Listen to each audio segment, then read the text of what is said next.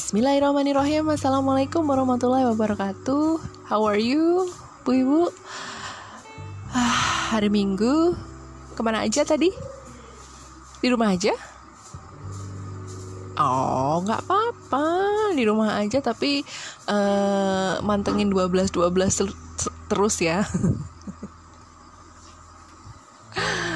Gila nih Harbolnas 12-12 Gila-gilaan diskonnya Glosor Sudah berapa rupiah yang ibu habiskan untuk 12-12 kali ini? Ya. Enggak, enggak apa-apa, enggak apa-apa Yang penting ibu bahagia, ya kan? Karena kebahagiaan bu ibu itu pasti berbeda-beda Ada yang kebahagiaannya uh, bisa borong barang-barang di marketplace pas diskonan besar-besaran. Ada yang cukup beli satu aja barang inceran dari dulu gitu ya. Ada juga yang justru gak ada kaitannya sama sekali dengan beli membeli gitu. Tapi ada yang uh, hanya cukup uh, bisa bareng-bareng sama keluarga aja gitu ya. Itu udah bikin bahagia banget gitu kalau saya hari ini gimana? saya 12-12 bingung bu. Jujur bingung mau beli yang mana malahan gitu. Incerannya sih banyak kan skincare ya. Dan beberapa uh, perabot rumah yang kayaknya memang bakalan bisa dibeli gitu untuk uh, ngisi rumah. Ngisi rumah dalam artian bukan untuk decor tapi lebih ke fungsional aja kayak rak rak kayak gitu kayak storage kayak gitu. Ya mengingat rumah saya hmm, kecil mungil jadi harus banyak storage gitu.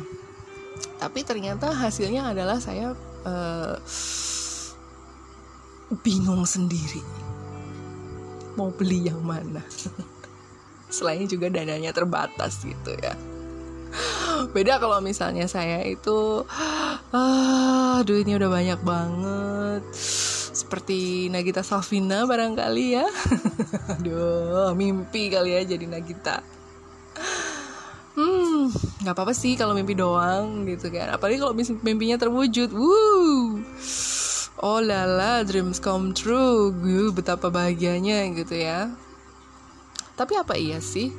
Mimpi jadi orang kaya itu selalu menyenangkan gitu kan. Mungkin mimpinya yang menyenangkan tapi mungkin uh, realitanya saya nggak tahu gitu kan. Maksudnya uh, secara pribadi saya mengakui bahwa saya belum berkelimang harta gitu kan. Seperti uh, Nagita misalnya contohnya gitu. Mungkin dia juga punya mimpi hidup yang sederhana aja. Mungkin loh ya kan? Karena uh, orang kaya otomatis harus bayar pajak lebih banyak kan. Segala barang-barang mewahnya itu kan kena pajak semua ya kan? Gitu. Ah, ngomongin soal mimpi ibu mimpi apa semalam? Sebelum akhirnya check out 12 12 balik lagi ke situ. Kalau saya nggak mimpi apa-apa sih karena mimpi itu kan kadang orang menganggap itu hanya bunga tidur aja gitu kan. Uh, pikiran di bawah sadar kita gitu. Tapi ada juga yang mengartikan bahwa mimpi itu adalah sebuah angan-angan gitu. Nggak selamanya pada saat kita tidur itu kita bermimpi. Atau ada yang bilang bahwa um, kita nggak harus tidur kok supaya bisa bermimpi gitu. Bahkan ketika kita sadar diri gitu kan ketika kita awake gitu dalam posisi yang uh, keadaan yang awaken gitu ya kita bisa bermimpi dalam artian berangan-angan gitu. Nah berangan-angan yang positif ya tentunya bukan berhalu-halu bukan berhalusinasi gitu. Yang aku menghalu jadi Nagita Safli, Safina Slap jadi Nagita Slavina. Atau aku bermimpi menjadi misalnya uh, istrinya Song Joong Ki gitu. Kayak nggak mungkin gitu ya. Itu namanya halu gitu kayak bukan mimpi gitu. Uh, lebih ke angan-angan gitu. Angan-angan seorang ibu apa sih gitu? Mungkin dulu waktu muda punya angan-angan punya mimpi punya dream yang harus diwujudkan gitu kan. Let's say mimpi itu sama dengan cita-cita. Dulu cita-citanya waktu kecil apa? Ternyata pada saat mm, dewasa cita-citanya berubah ya. Mungkin bukan bukan karena belum bisa mewujudkan tapi mungkin karena jalannya gitu kan. Jalannya yang tidak membawa kita ke cita-cita itu gitu. Cita-cita saya apa sih mungkin ada yang tanya enggak juga nggak apa-apa sih. In case you wanna know bu ibu um, dulu saya punya cita-cita jadi pengacara advocate gitu ya lawyer gitu. Iya beneran beneran. Makanya terus saya kuliah di uh, jurusan hukum. Hmm, gini gini saya mahasiswa hukum lo dulu.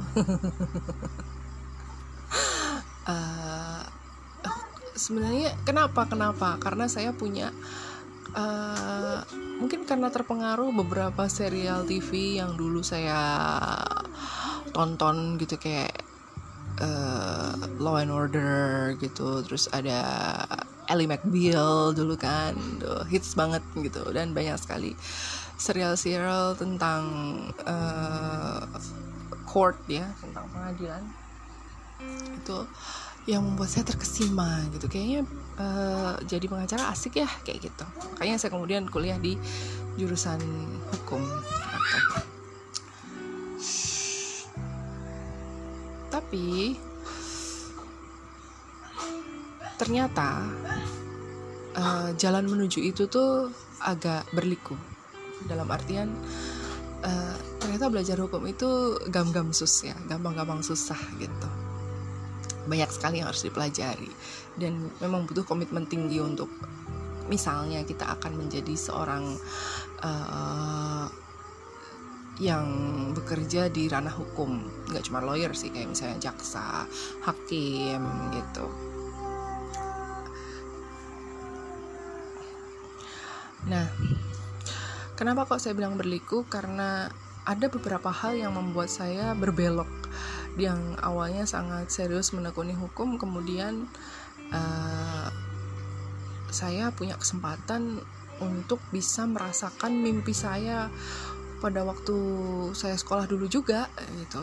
Yaitu menjadi seorang uh, penyiar radio broadcaster gitu. Uh itu salah satu hal yang bikin saya seneng banget seneng banget. Akhirnya salah satu keinginan saya untuk bisa ngerasain gimana jadi penyiar itu terwujud. Dream come true bener gitu.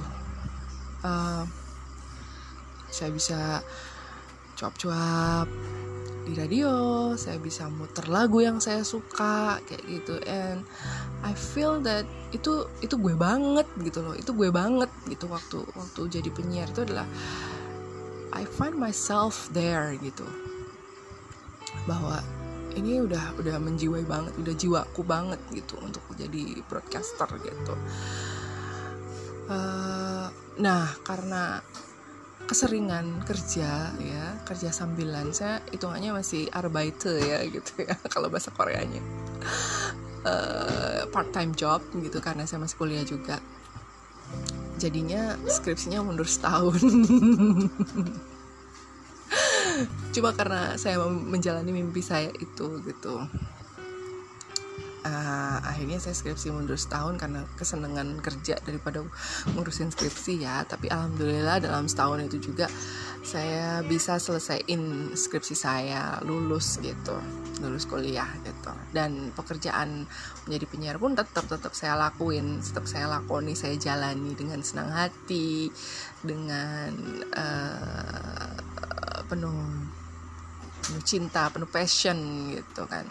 Gitu karena ternyata banyak hal juga yang saya pelajari setelah menjadi podcaster. Lalu bagaimana dengan cita-cita menjadi lawyer gitu kan? Ya terkikis sedikit demi sedikit gitu. Mimpi saya untuk menjadi pengacara itu ter terkikis sedikit demi sedikit karena ternyata saya lebih mencintai dunia entertainment dunia broadcast gitu. Um, dan itu akhirnya saya sudah melupakan beberapa hal yang waktu itu saya pengen banget saya kejar gitu bahwa aku pengen bisa jadi pengacara nih gitu. Nah seiring berjalannya waktu juga yang namanya dunia broadcasting itu pelan-pelan juga aku tinggalin gitu karena ada hal yang lebih realistis yang harus saya kejar which is uh, a big salary gitu gaji yang besar gaji yang yang bisa menopang hidup saya yang membuat saya bisa lebih apa ya istilahnya um, ya aku bisa punya tabungan lah hitungannya kayak gitu gitu. Nah akhirnya aku dari broadcasting menjadi seorang uh, pengajar gitu ya.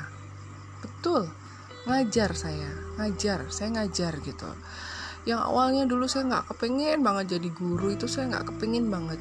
Bahkan saya mencoba untuk kalau aku gede nanti aku nggak kepengen loh jadi guru. Karena apa? Aku takut kualat itu aja sih alasannya alasannya sangat klise sekali ya karena mungkin saya pernah gitu nggak dengerin guru waktu deng waktu ngejelasin pelajaran gitu. Nah aku juga nggak kepengen pada saat aku uh, menjelaskan materi kuliah gitu sama murid-murid sama mahasiswa itu aku nggak di, nggak diperhatiin gitu. I'm just scared of that gitu tapi ternyata jalannya malah justru ke sana gitu kan. Yang membawa aku bisa bis, uh, bisa menabung banyak itu di situ gitu loh.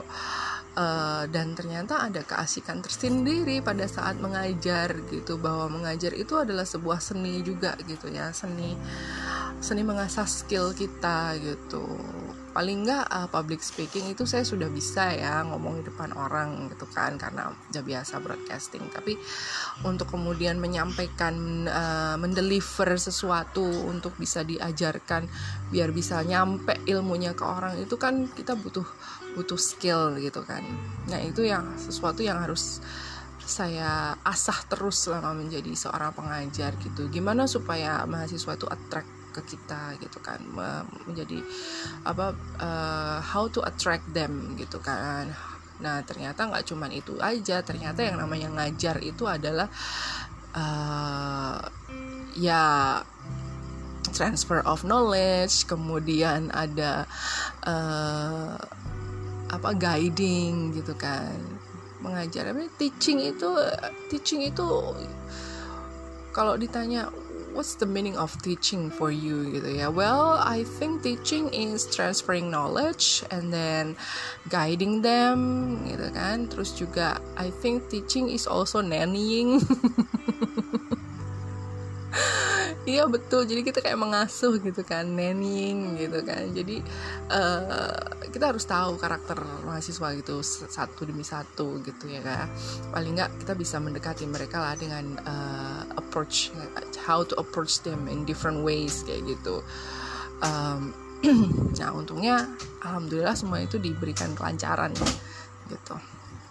Terus Gimana dengan cita-cita awal jadi pengacara? Masih kepengen nggak setelah menjadi seorang pengajar? Enggak.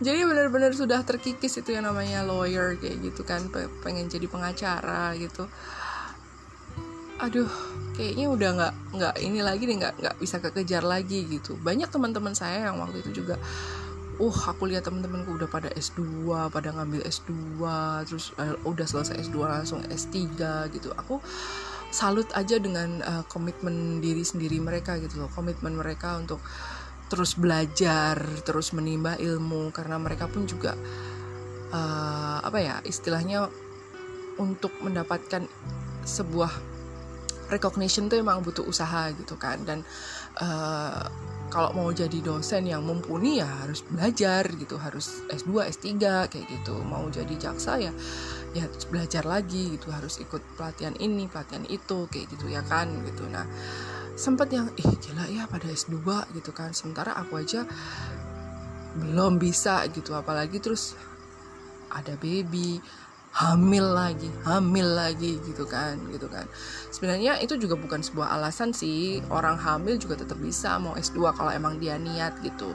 Sayanya aja kali yang memang aduh kayaknya udah bukan waktunya deh untuk aku uh, kuliah lagi istilahnya kayak gitu. Karena aku sendiri kan memang memang udah komit juga untuk fokus ke ke anak kayak gitu. Jadi ya udahlah gitu sempat sempat sempat apa ya ngerasa bahwa kayaknya sia-sia banget ya gitu. Eh, nggak uh, diterusin ke S2 atau misalnya nggak ikut uh, pelatihan advokat misalnya kayak gitu. Um, tapi kemudian ya saya ingat lagi gitu. Saya ini tujuan hidupnya buat apa sih maksudnya gitu kan. Seperti yang kemarin di episode sebelumnya saya juga kembali berpikir gitu prinsip hidup saya apa gitu kan? I live in the present. Jadi ya aku menghidupi aja menjalani aja hidup yang sekarang ini gitu kan. Bermimpi boleh gitu tapi yang namanya mimpi itu kan tidak semua harus diwujudkan. Apalagi kalau memang sepertinya jalannya itu sangat berliku gitu kan. Lalu terkadang yang namanya mimpi untuk bisa terwujud itu kan juga butuh support gitu kan. Kalau ternyata support sistemnya kita juga tidak mensupport kita ya itu ya otomatis uh, tambah tambah tambah susah lagi gitu lah. Support system aku mensupport aku tapi bukan untuk uh, kuliah lagi gitu ya. Tapi tapi untuk apa? Untuk bisa aku lebih uh, terampil menjadi istri dan menjadi ibu gitu. Jadi mereka mensupport aku benar-benar supaya aku bisa lebih bisa survive gitu menjadi ibu gitu untuk anak-anak itu. Nah itu.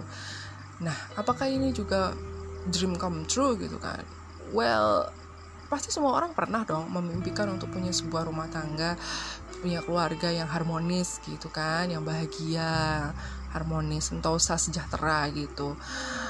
Pernah pasti punya mimpi seperti itu. Tapi kan it's just a part of our our journey gitu kan. Ada menikah punya anak itu kan menjadi salah satu fase gitu kan ya. Mungkin bukan bukan sebuah mimpi yang uh, a very big dream that we have to catch gitu yang harus di ditangkap kemudian diwujudkan gitu kan. Seperti misalnya tadi keinginan untuk menjadi pengacara itu harus diwujudkan dengan segala macam cara gitu kan.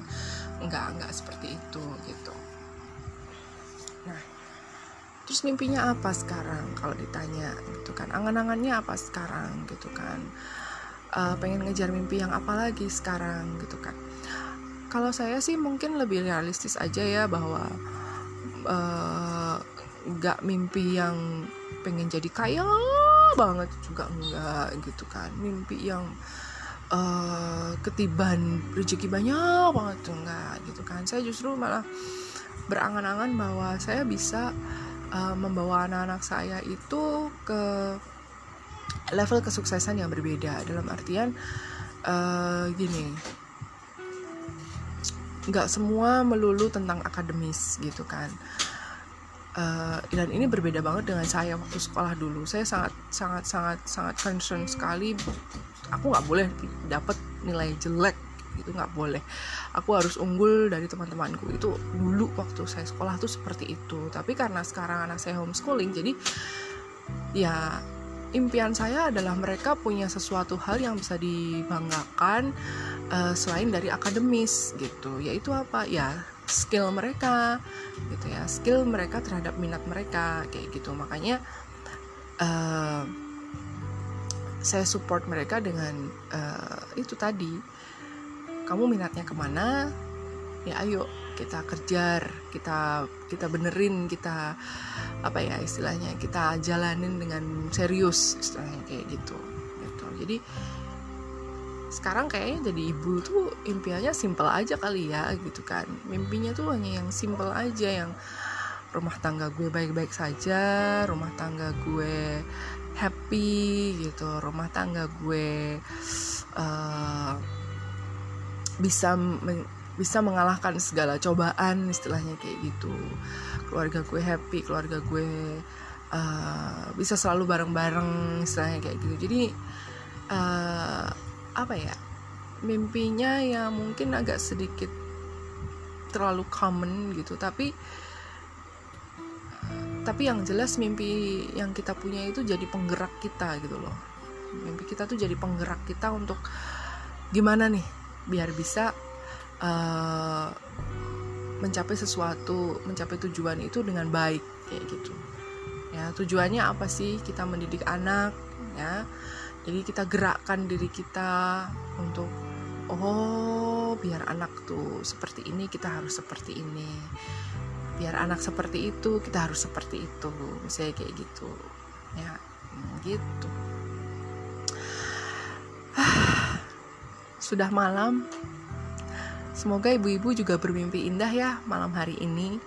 Semoga mimpi atau angan-angan ibu di masa depan juga cepat terwujud dalam waktu dekat. Kalaupun tidak dalam waktu dekat ya mari kita wujudkan bersama-sama apa yang menjadi angan-angan kita dengan uh, doa dan usaha dan tentunya dengan cinta. Oke, okay, Bu? I'll see you again tomorrow. Bye bye.